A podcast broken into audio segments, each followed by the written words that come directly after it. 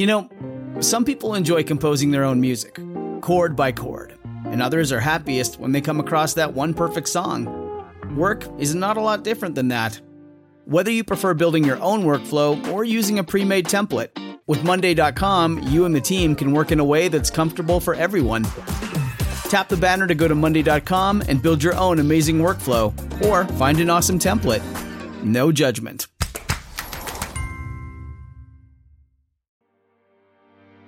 Hello, and welcome to the Money Nerds podcast, where owning a calculator, budgeting your money, and having a net worth is actually cool. I'm your host, Whitney Hansen, and each week I'll be chatting with inspiring people to learn their secrets to financial success. Now, let's dive into the show. I recently listened to a TED Talk, and the TED Talk was all about twitches. Now, a twitch is an unintentional, unproductive response to discomfort. It's it's kind of our quick solution to feelings, even though it doesn't really solve anything. It's spending out of boredom. It's spending because we had a bad day at work. In that same TED Talk, there was a quote that says the twitch hijacks the ability to be there for people we love and to work towards long-term goals. The small things truly do add up. Now, when I heard that, I immediately paused and I said, This is an interesting concept. This is something I want to learn more about. And I thought, what better way to dive into what Twitches mean and how we can learn to like love our attention than bringing on the TED Talk speaker so that's who we're going to be talking to today. But before we dive into today's guest, I have to share a really great money win with you that will, I mean, it kind of melted my heart, but more than anything, it shows the importance of why we need to be on top of our finances. This one comes from Merari. She says, I live alone and I only have one phone line, AT&T. My employer provides my work f- phone. I just called AT&T because I felt my cell bill was maybe too high, $100. Come to find out, I was in some old grandfathered program that was charging for everything separately. So I switched to a new program and my bill is now $40. Hashtag money win.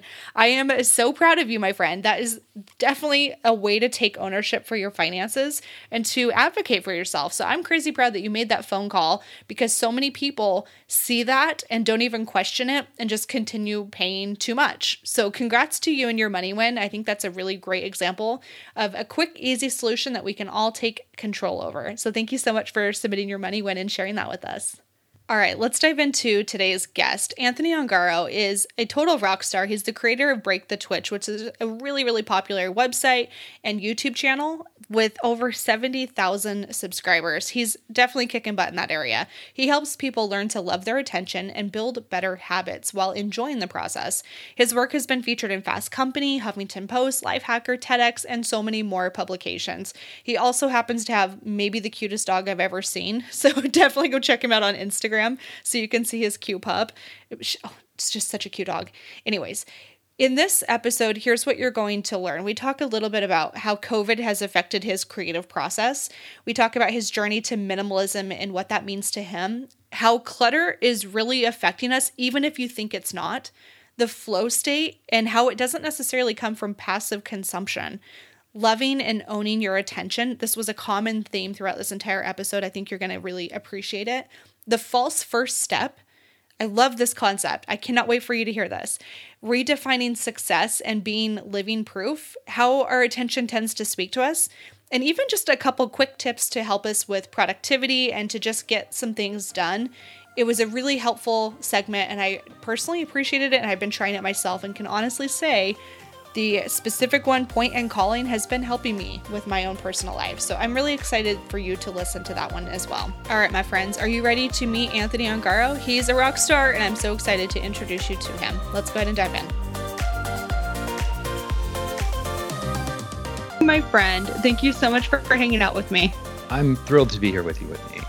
I am so stoked. So we connected initially through a mastermind group that we're both part of. And the funny thing is, I don't know if I ever told you this, before we officially connected in the mastermind, I was going through these videos and I was trying to figure out how to get my life together and how to be a more productive person through minimalism, actually. And I came across your work. So I don't know if I ever told you that. I, I did not know that. No, I, I didn't know that our online lives crossed before we actually uh, got into into some of that. That's that's really cool yeah, I was just like watching from a distance. I'm like, this guy's so cool. Like, what is this? And then when we connected, I was like, what? well, it's funny because I actually found you on Instagram before, like I oh, definitely oh, for real? knew about you on Instagram before we were in the group together as well. So yeah, small I, I, world. I, think, I wonder if that was around the same time. Who knows? That would be pretty crazy, right? So I'm really specifically curious about you do a lot of work with YouTube. I know that's not all that you do, but let's start there. Like, what was the journey to starting your YouTube channel, which now has over like 72,000 subscribers? At the moment, yeah. Freaking amazing. So, how did you get there? Thank you. Yeah, you know, it's been a journey like anything, uh, a, a process of just evolving the way that I create things. I was working full time and really just learned about minimalism. I, had always been on this intentional living path in a way, wanting to just align actions with values pretty much, you know, starting from a very early age. Uh, I don't know why, but you know, I found myself in, at 13 in the self-help section all the time at the bookstore when we used to go to bookstores. Like, you know, I just always felt this this drive to to want to understand myself better, and and so it, that showed up in the form of breakthetwitch.com, the blog. And so I was writing about uh, actually after meeting Joshua Becker at a conference, and he goes, "Oh, you should write about that." so, literally, that's why I started Break the Twitch uh, because I wanted to share this journey. But you're like, when he tells me to do something, I do it. yeah, you know, when he goes, "Yeah, you should write about that," uh, and and we'll probably get to the story of why he said that to me in, in, in a bit here. But, but yeah, so it, I really was just sharing and writing about the journey of removing clutter, removing stuff from my life. And it looked a lot like physical things mm. at the mm. time because there was a, a, bit of the, the origin Amazon story there that that uh, that led into this Twitch, right? Like the one click purchase, not really an intentional choice, but click, it's super easy.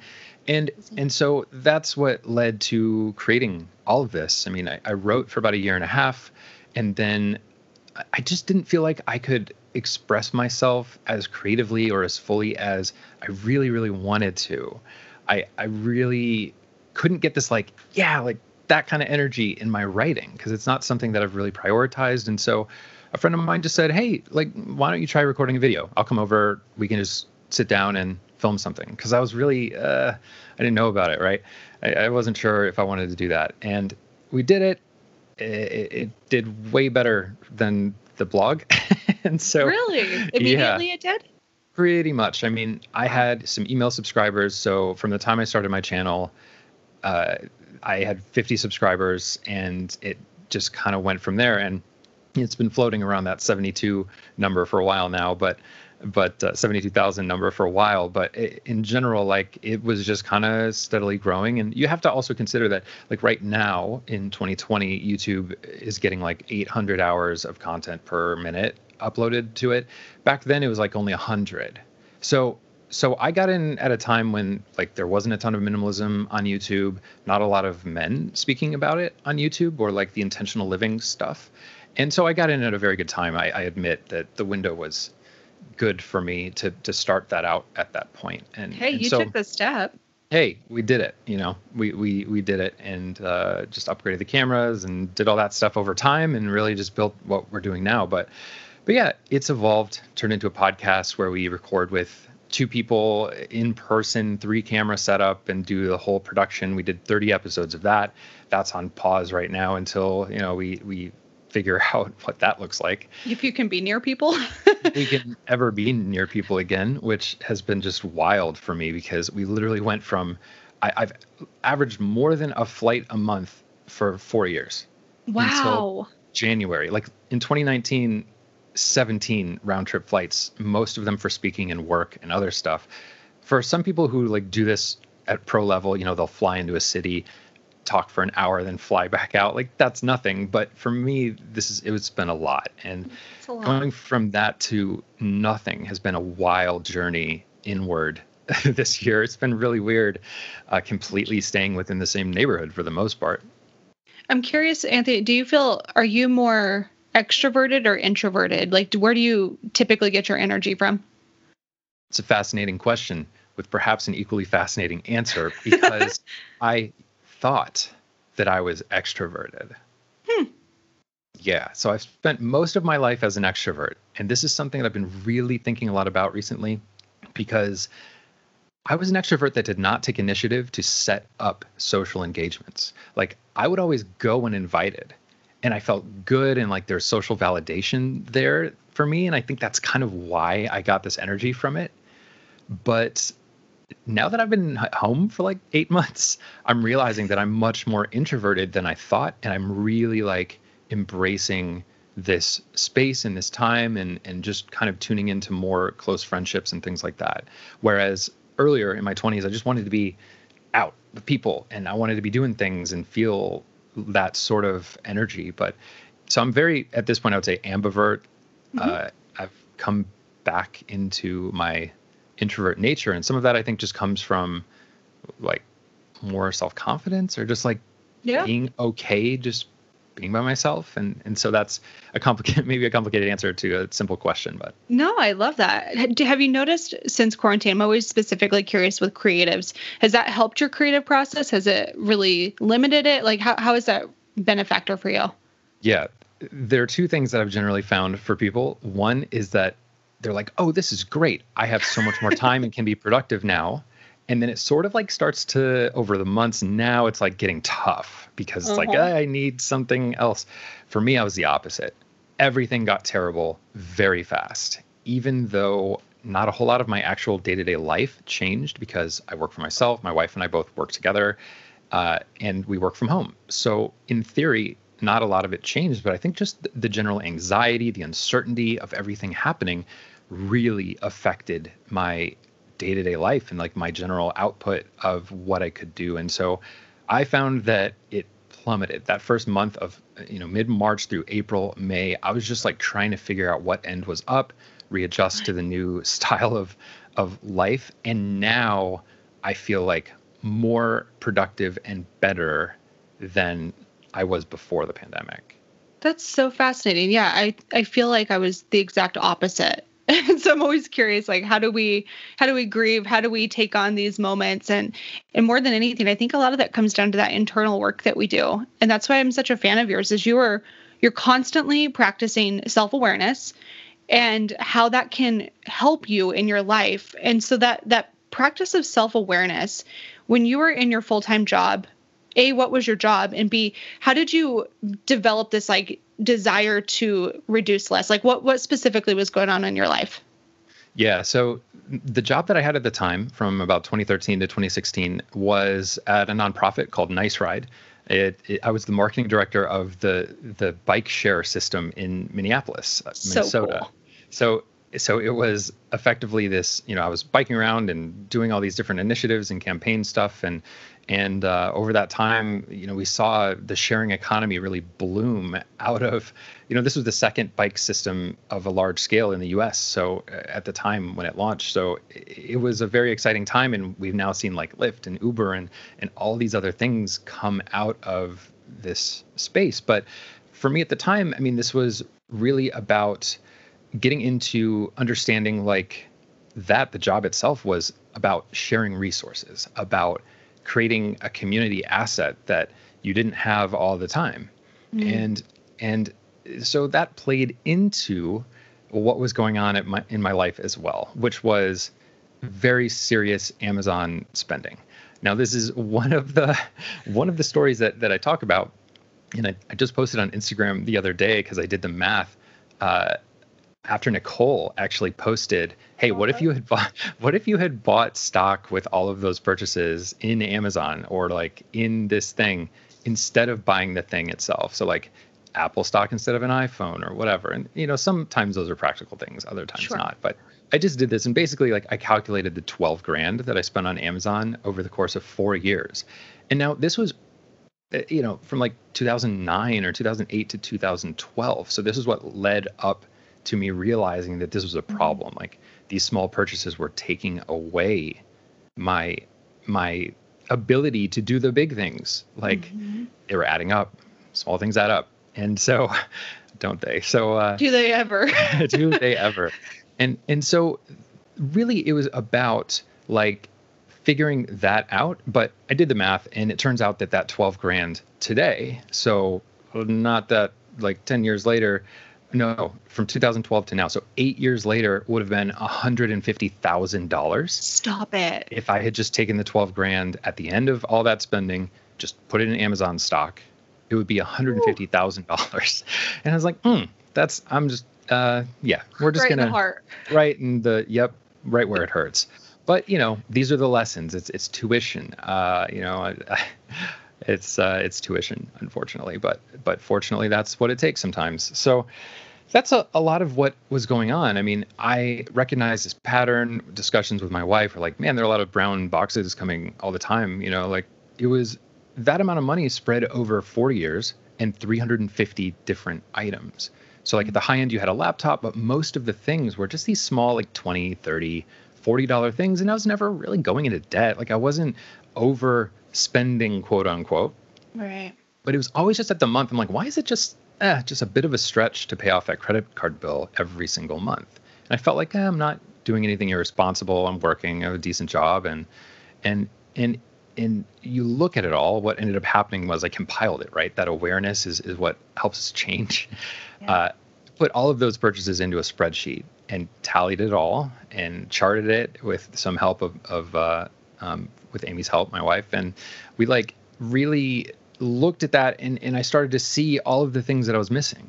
So like all of the the the family trips that were like, you know, a little more money, but that I just didn't feel like I oh man, I just can't squeeze it. I don't know what's going on. And I felt like I should be able to because we were both working, we both, you know, we were comfortable, but it wasn't happening.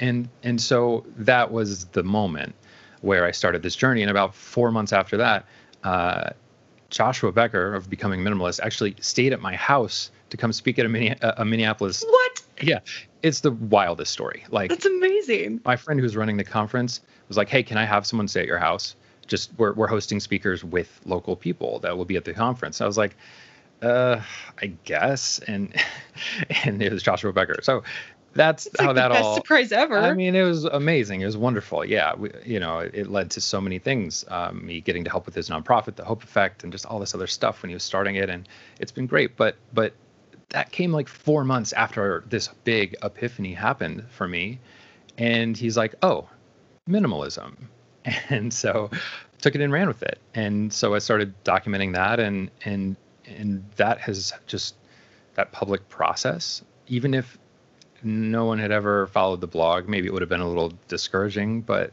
that public process of externally processing the the the actual actions and the steps and the journey along the way has been super helpful. And and it's just been something that really has helped me continuously dig down and peel away these layers of of why we do the things we do. And it's fascinating I love this. I actually just did a, a podcast episode a couple weeks ago about financial minimalism and how that's something I'm striving for. And I know there's so much misinformation and confusion around what minimalism actually is. Yeah. I think we always think we're going to get rid of all of our crap and go live in a tent somewhere and be the happiest person ever. But what what is minimalism from your perspective?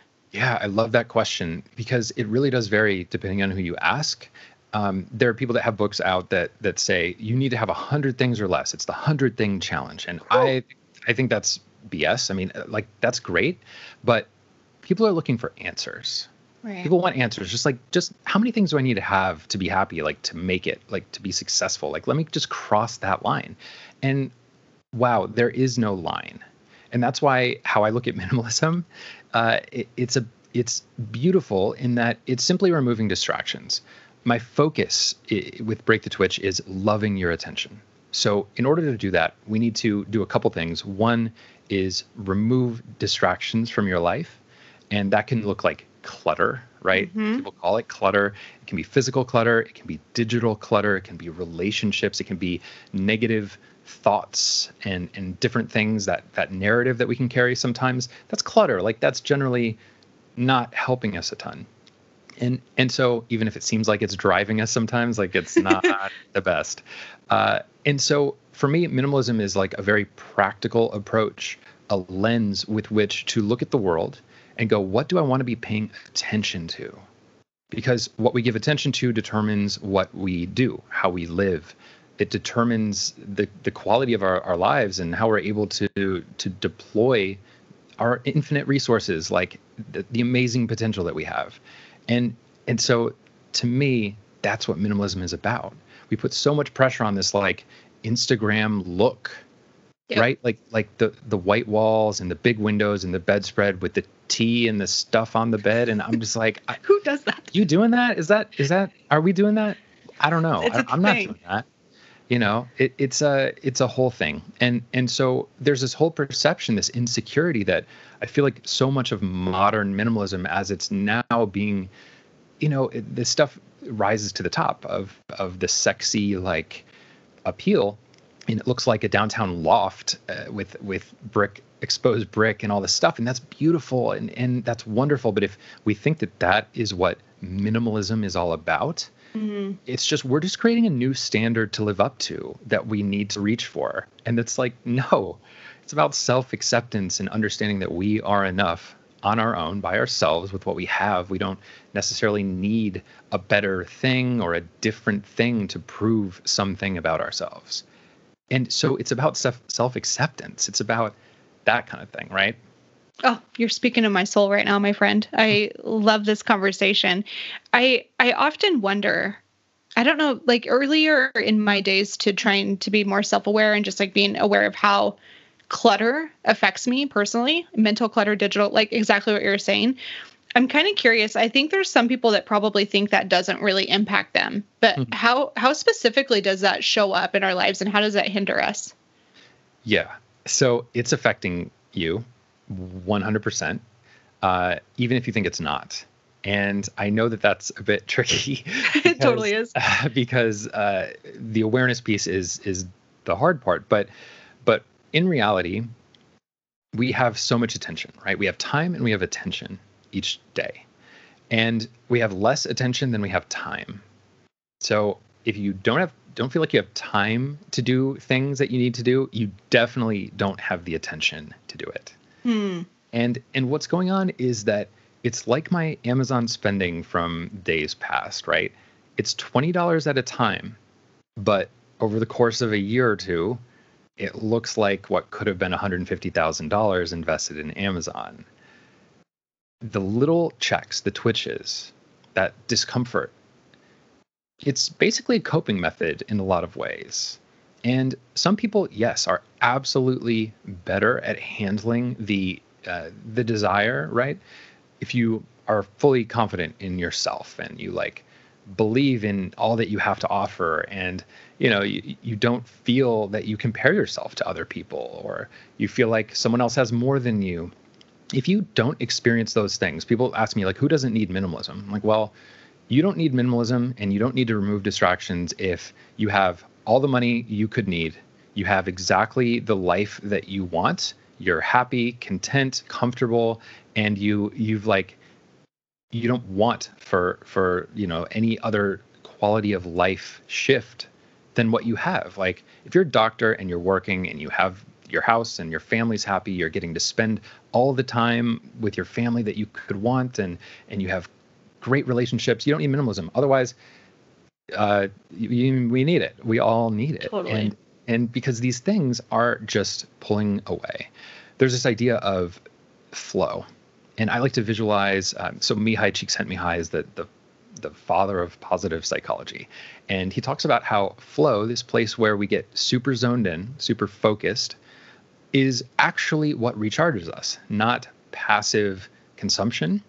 Interesting. Vegging out but in fact having a project or something like uh, he uses the example of a garden uh, that a worker a man came home from work and sat in his back step and, and wanted something to look at so he built you know this garden bed and then he'd come and sit but by the time he got home it, would like be too dark to to mm-hmm. see it mm-hmm. so he installed some lights around it so he could enjoy it and then he figured it'd be helpful to have a sprinkler and so he he added this automatic watering system that would reflect the this rainbow of light with the lights when he got home, even if it would get dark. So he could sit and just like oh. enjoy it. And this this process like of continuous sort of deepening of these these projects we're involved with or like just making the pizza from scratch, which is which is what we were just talking about. Yes, right? yes. Being able to slow down and involve yourself in the process is this flow state, and it's so incredible. And we can be in this place with rest, we can be in this place with play, and we can be in this place with work. But the problem is we have to push this boulder up the hill so that it can start rolling under its own power. But every time we reach over to pick a weed or pick a flower, if it's like laundry or it's like some other to do item that's not the thing you're trying to focus on, the boulder rolls down the hill and you're not going to get there. So, to get to this place of singular work and focus, we have to give ourselves the opportunity to overcome that discomfort, show up to the blank page, right? and and actually sit through it so that we can have this prolific amount of output like i said there's a very wide range of people at, with different skill levels of of just showing up pumping out the work.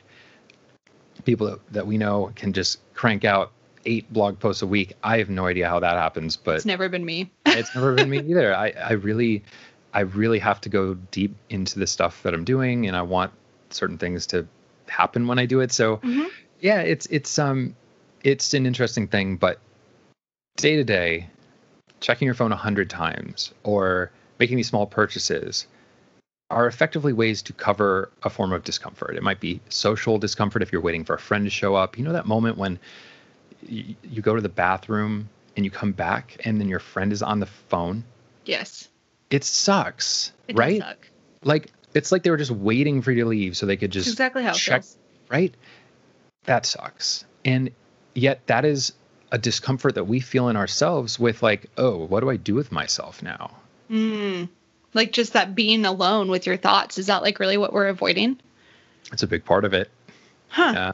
So how do we the, the million dollar question, how do we start to change that process so that we are more present, we can get into that flow state and be happier people?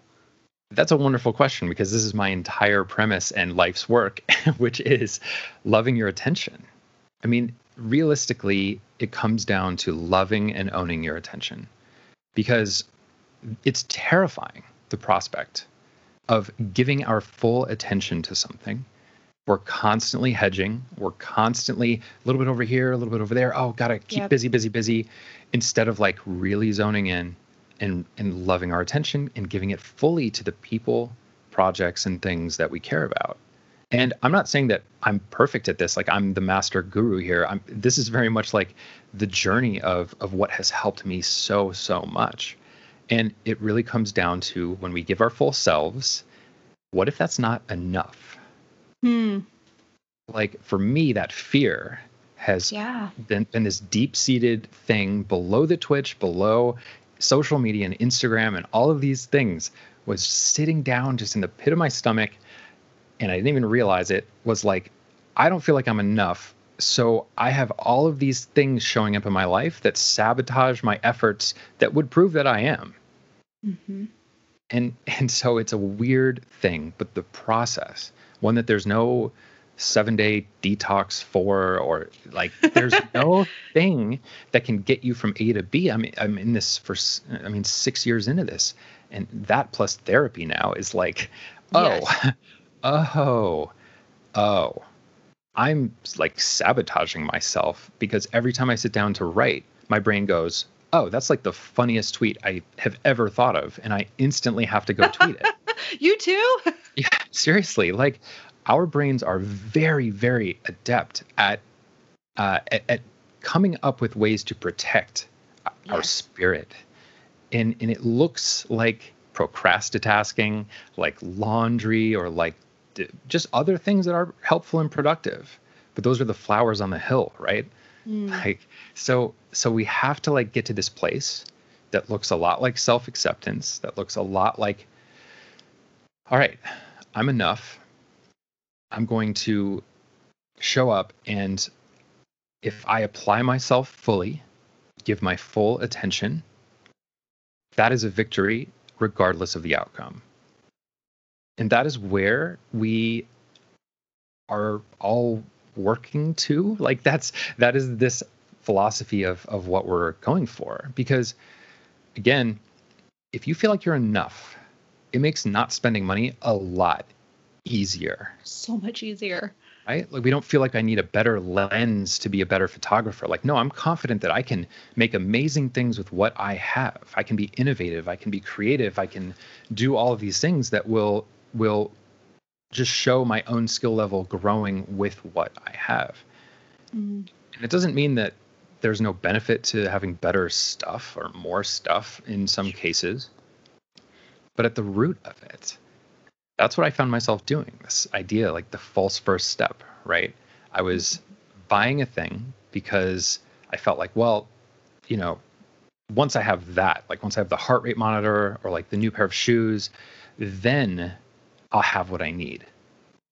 Like if you don't feel like you're enough, you look to externalize. This is what I was doing. I say you, yep. but I I effectively was trying to externalize if I have the best lens on the market, then oh, then I will be enough because then I have this external thing. So true.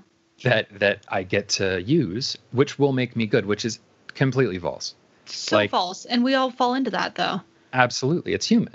And and we're marketed to. We're I mean, I want to be very clear that that if you're feeling punched in the gut right now by this, if, if listening to this, that I really want you to to like not try to not feel shame that this has been your experience mm-hmm. because this is a curated effort.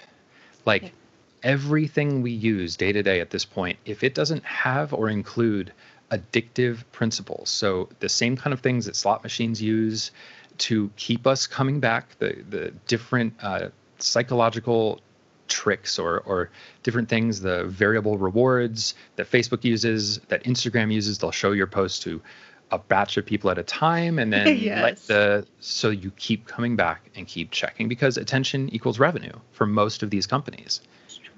Attention is revenue.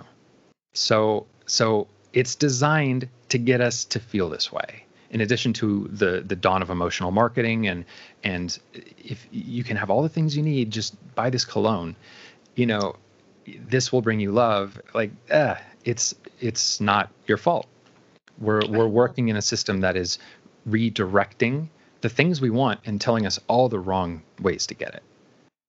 so it's so true. I just had a conversation with a guy named Ken Honda. He's um the Japanese uh, he calls himself the Zen millionaire. He's incredible. In one of the conversations, the question that's been sitting with me for a while now is in America and in Western cultures, the questions for interviews with him specifically is how do we make more money typically?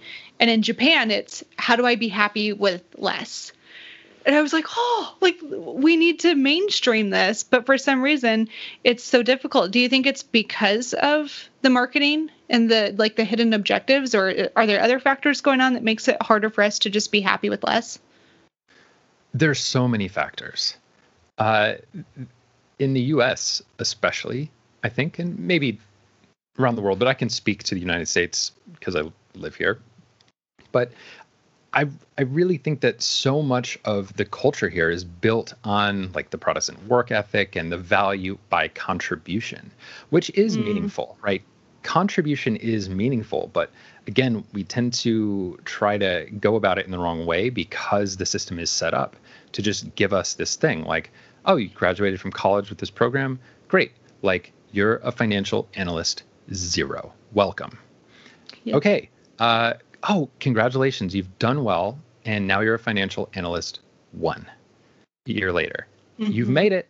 You're a financial analyst two. Next, if you're lucky, you'll make it to senior financial analyst. And and the system is set up to, especially now with student debt and all this other stuff, is set up to give us uh, a, a solution to uncertainty to know what's next because it's a track and there's that's perfectly fine. There's a lot of people that are very happy in the track to do this thing and, and it works. But the the whole culture around more is because we view success as more. Like yep. it, it is the the hyper reaction to feeling not enoughness, which is working harder, getting more, buying more, trying to solve that that feeling by adding, additive s- solving mm-hmm. is rewarded by society because it looks like the things we see on Instagram. It looks like success. And so it's really about redefining what success looks like outside of maybe the culturally accepted thing here and and figuring out what that looks like for you and mm-hmm. and not letting us especially initially because when i was like hey we're getting rid of so much stuff to our friends they're like what? Because these are all like corporate happy hour folks that we met early in our days in our early 20s and are still friends with but you know early on they were like what why? Smaller house? Like why in the city? Like one car? Like, why crazy? would you have one car? Isn't that inconvenient? Well you know i bike everywhere and stuff like that. So initially it's weird and then people go oh. Like i've always kind of shared this idea of being living proof. Like mm. people question the things you're doing if it's counter countercultural to to feel like you're enough and and be content with what you have but still at the same time be willing to continue working to to better yourself and the people around you.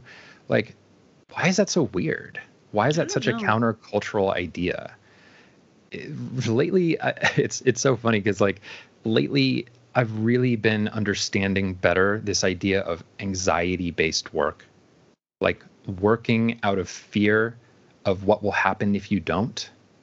Ooh, go on. How did you come across this idea? Well, this is something that my wife and I have been talking about quite a bit recently because we've been really like analyzing and thinking about what motivates us.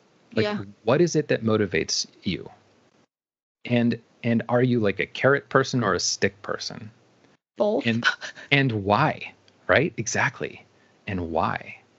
Like i have a theory and there may be supporting evidence to this but this is pretty fresh to me in that there's a whole thing a whole lot of stuff that i could tie in with this around like the body positivity movement the self-acceptance movement the like just the loving yourself thing attention love your attention is love yourself. Like that's literally what it is because yeah. you are your attention. So there's all of this kind of packaged stuff that makes a ton of sense to me right now because uh, what i have found is that instead of doing something because we're afraid of what will happen if we don't we can do something because we love the thing that we're doing it for.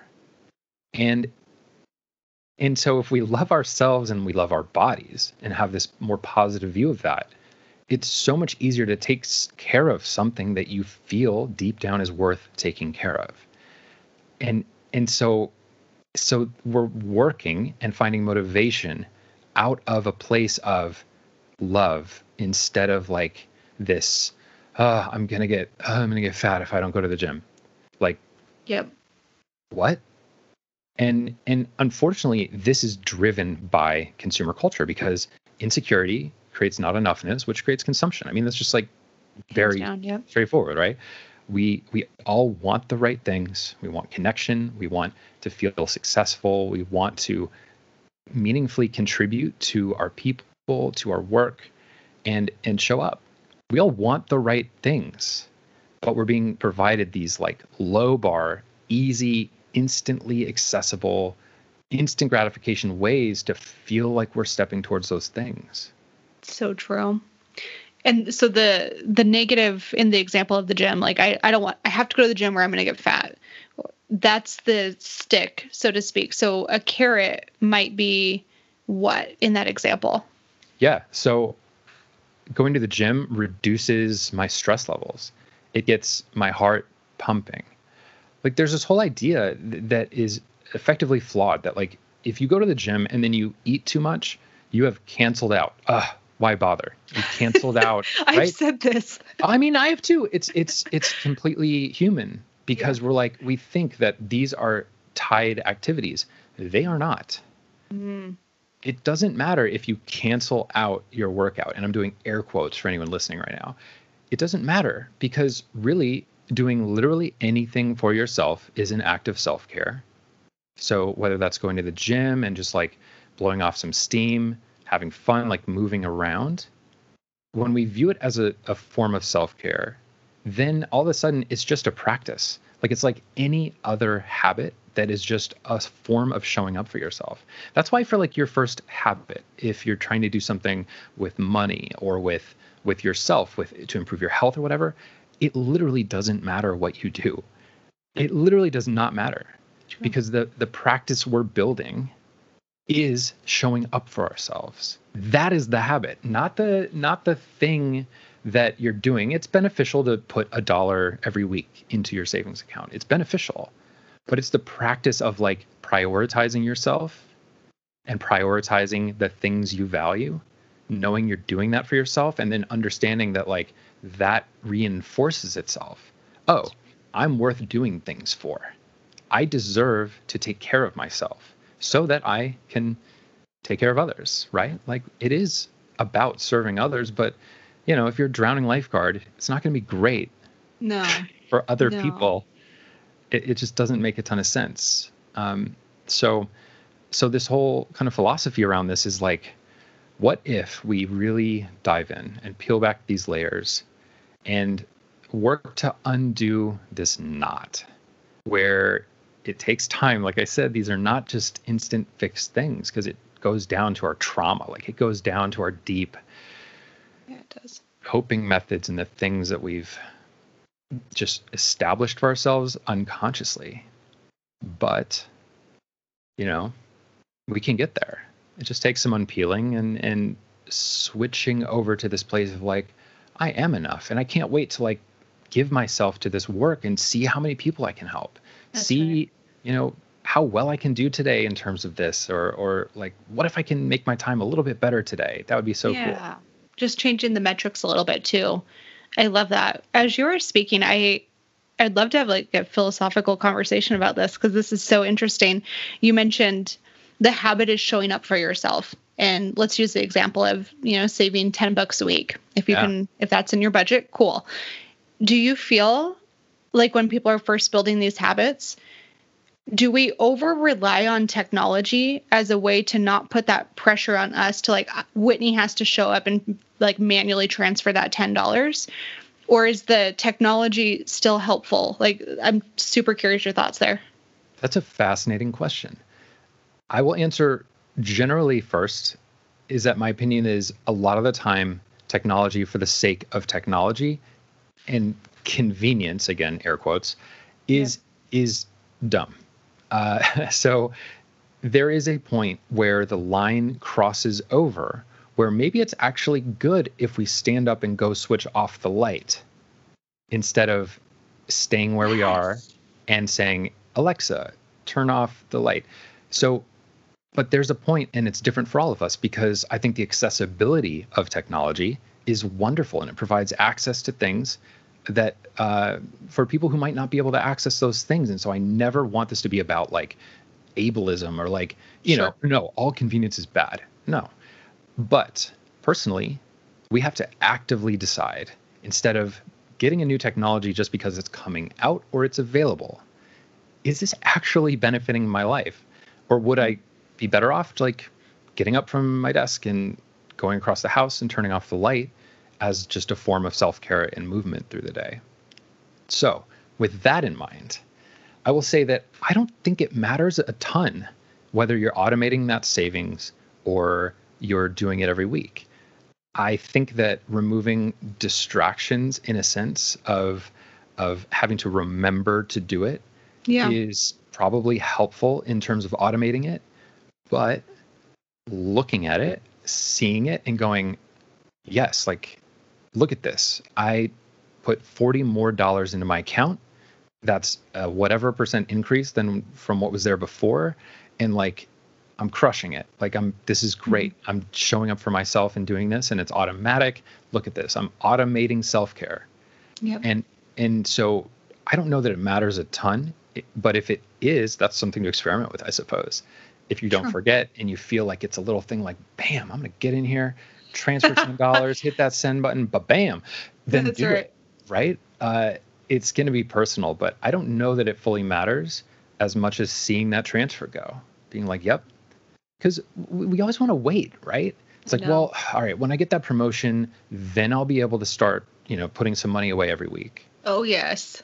That's the big thing. And we do that with everything. The deferred life plan. The we de- all do the it. Deferred life plan. And not in a positive way where it's like, well, I'm going to, you know, just put off some of this gratification, have some fun things, but I'm going to put off some of this and so that I can reap the rewards of this later in a very negative way where it's like, well, once I get out into the real world, I'll think about starting a blog. It's Yep. like, what is the real like are you not is college not the real world? Like are, are you in a I always different get world? confused on that too. like this whole thing. Like this is life now. That's what I, I always have to remind myself like no no this is life now. It's the real world now. Right. and and you can do whatever the hell you want now if it makes sense for you because it's something that you want to do you you see the space for it and you want to go for it. And and so it's this idea of like maybe we don't need to wait until well after i change jobs this summer. And there are some times where that's appropriate you know? It's like i i cannot even look at buying a house until i get through this phase of my life and that's fine. But if that pattern starts to show up and you notice that uh, your attention right is is kind of pointing in different directions whenever that comes up. Maybe that's something to look at. I really believe that our attention speaks to us. I think it tells us what's going on. It tells us what we need. If our attention goes to something the second we sit down to do something important it's saying hey this is really important and i'm trying to protect you from it right now. I don't want you to be vulnerable. It's a little scary. Mm-hmm. so we can listen to that and understand and kind of externalize and go all right. I'm a little afraid to pour myself into this grant application right now. Uh, it feels pretty intimidating. Mm-hmm. and then we hear it out loud. It's like oh okay. Well you know it'll be okay. We'll do our best and go for it. And that's a radical idea for many i know No, but- it really is though. yeah but it's real. Um, it's super helpful I love this conversation. I, I literally could talk to you for nine years about this. I Likewise. thi- I think it's so, it's just interesting how it touches every area of our lives.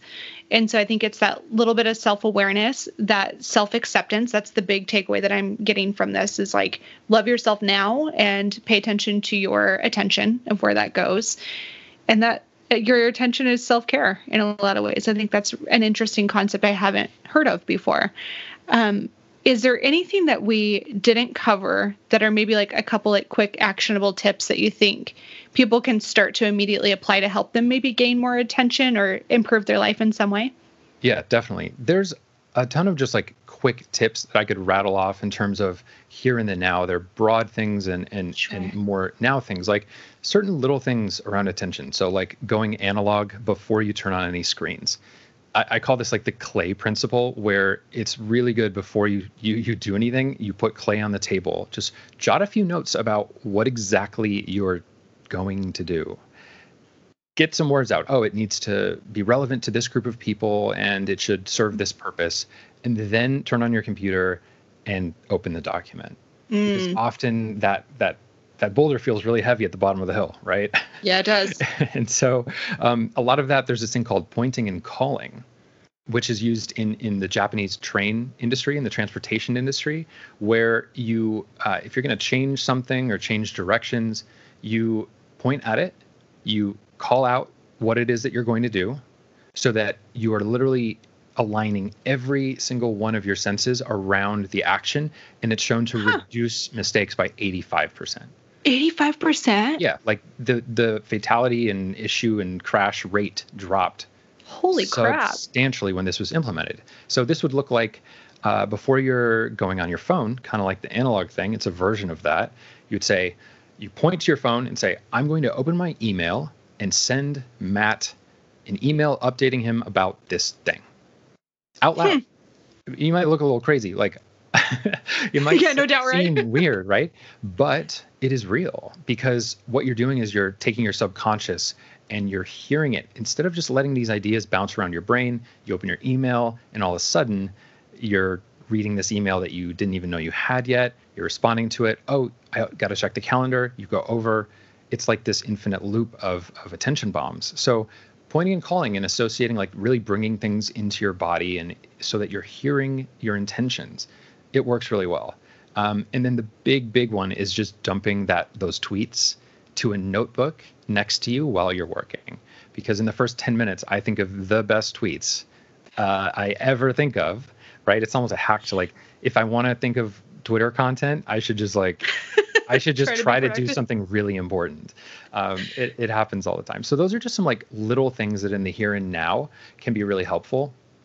But also one big one in the broader scope that builds up over time is this thing I kind of call the fire bucket theory. It's like we try to put out water or we try to put out fires with water, right? If there's a fire, you have water in a bucket, you dump it out, dump it out, and then once you run out of water, um, the fire's still going, and we're like, uh, we just keep dumping. We yep. just keep trying to do it, 100%. and eventually we just take the the whole bucket and just put it on top of the fire, hoping it'll put it out, and then it just burns the bucket, and now we don't have a bucket. And that is an analogy for our attention every day. We're like, we just push through. And we're like, push through, push through. And then, so what we need to do is we need to stop. We need to go back to the sink, fill up the bucket, and then come back to it. It's going to work better. People talk about sharpening the axe. Yeah. Stop. I just don't have time to sharpen the axe. There's just so many trees to chop, right? It, like these yeah. these things are just natural in that. Again, it comes back to this self love thing, like feeling like no, I haven't done enough. Like uh, I need to do more. I need to uh, just. Mm-hmm. And so we need to stop before. It's like going to the gym. I loved what you were saying on Instagram the other day. You set like 20 minutes on 20 the minutes. thing yep. and you feel you feel good like leave happy yep don't leave miserable because what's going to reward that inner cycle right? Yeah. it's it's the it's the process of enjoying the outcome of what you do and doing it for yourself. And so like yeah it makes so much sense. So that's the that's the the fire bucket theory. Uh, don't this. burn your bucket.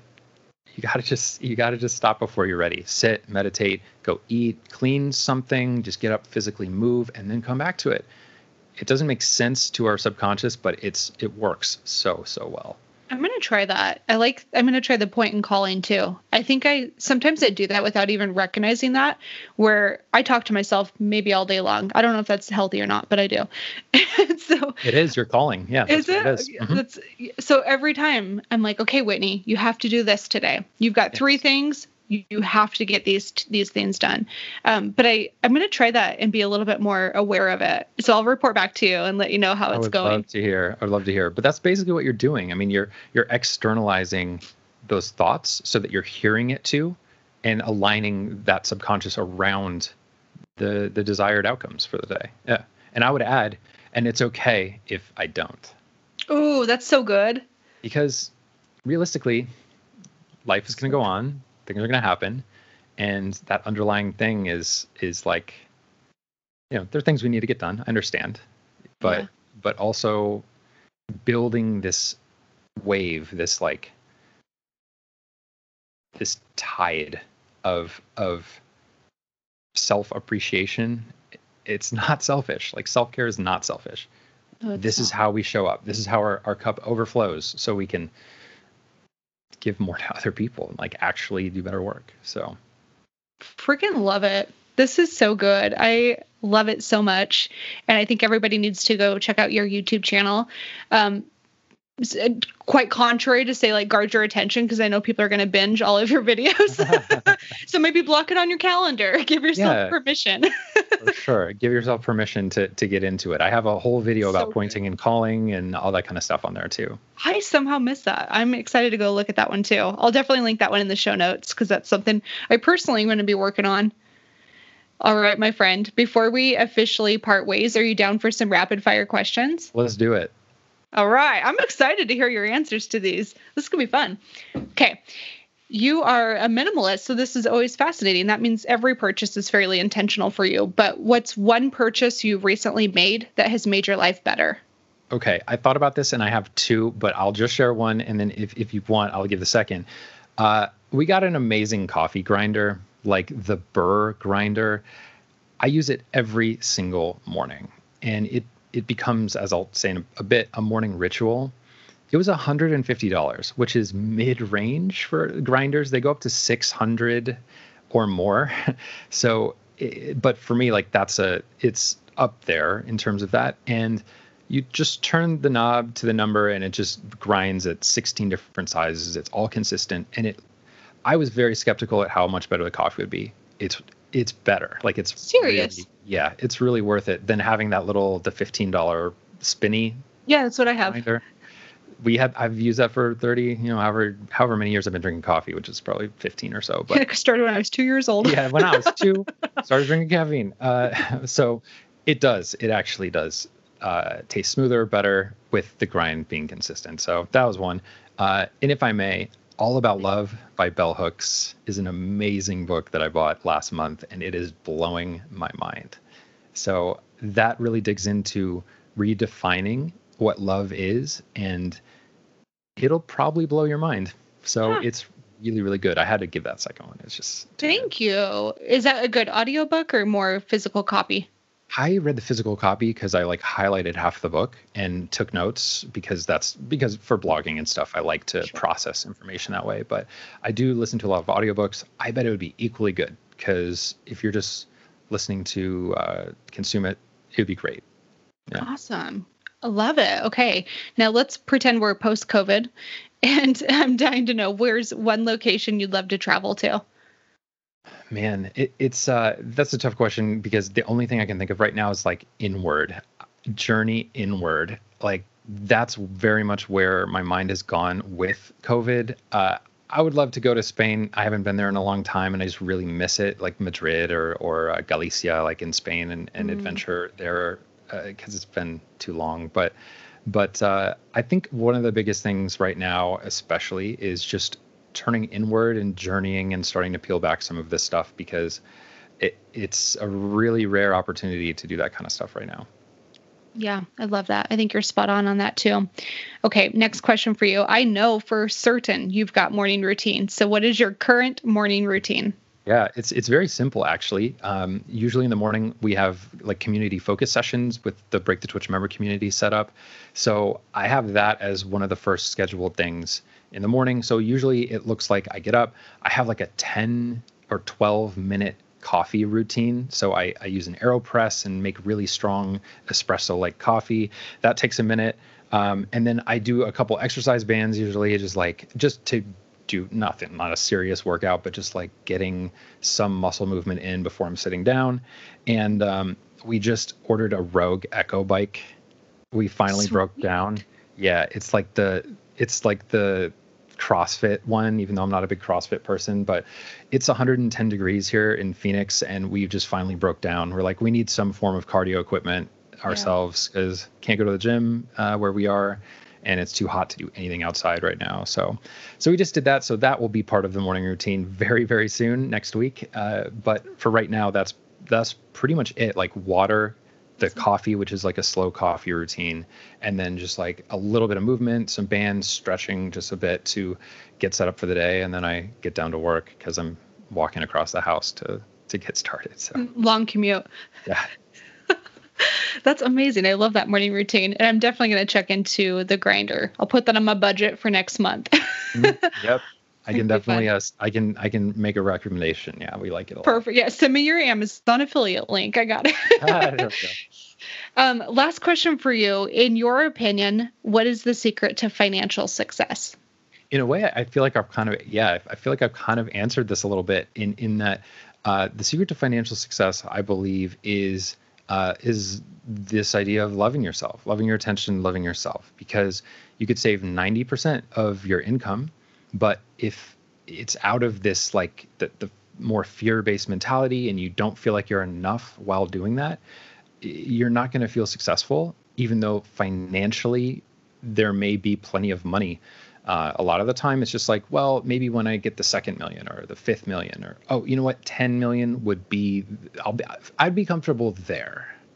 And if you know, we'll just, it's a moving goalpost that we'll never get to if we can't peel back these layers of why and and how and what and for why and for what. I love it. I I, I love it. It's so true. That's so good. Anthony, you were a rock star, and I am so grateful you took the time to hang out with me on the podcast. It was really fun to learn more about your background and some of your philosophies in person. In person, I will use air quotes on too. But thank you again for your time. I'm very grateful to have the opportunity to to just chat with you and and show up, and I'm thank you very much. Thank you. All right. Tell me what you thought. I love this episode. I thought it was really interesting. And more than anything, it made me want to pay closer attention to my attention. Give it gave me a better sense of awareness of where my thoughts wander and how I feel that discomfort when I get into that elevator, do I pull out my phone or do I just enjoy being at peace with myself? Am I trying to like hide from something? That was one of the big takeaways for me. There was a ton to talk about throughout this episode, but I'd love to hear what did you take away? What really stood out to you? Please do me the biggest favor, tag me on Instagram and let me know what really resonated with you most. I'm at Whitney underscore Hansen underscore co. And then share this with one person that you care about. If you think it can help somebody improve their life or give them maybe that catalyst, it can be that spark to ignite something, send it their way. You never know who's listening in and you never know who needs to hear this message. So if you have somebody in mind, definitely send it to them. It's one of the greatest compliments you can do for me and the podcast and even for Anthony.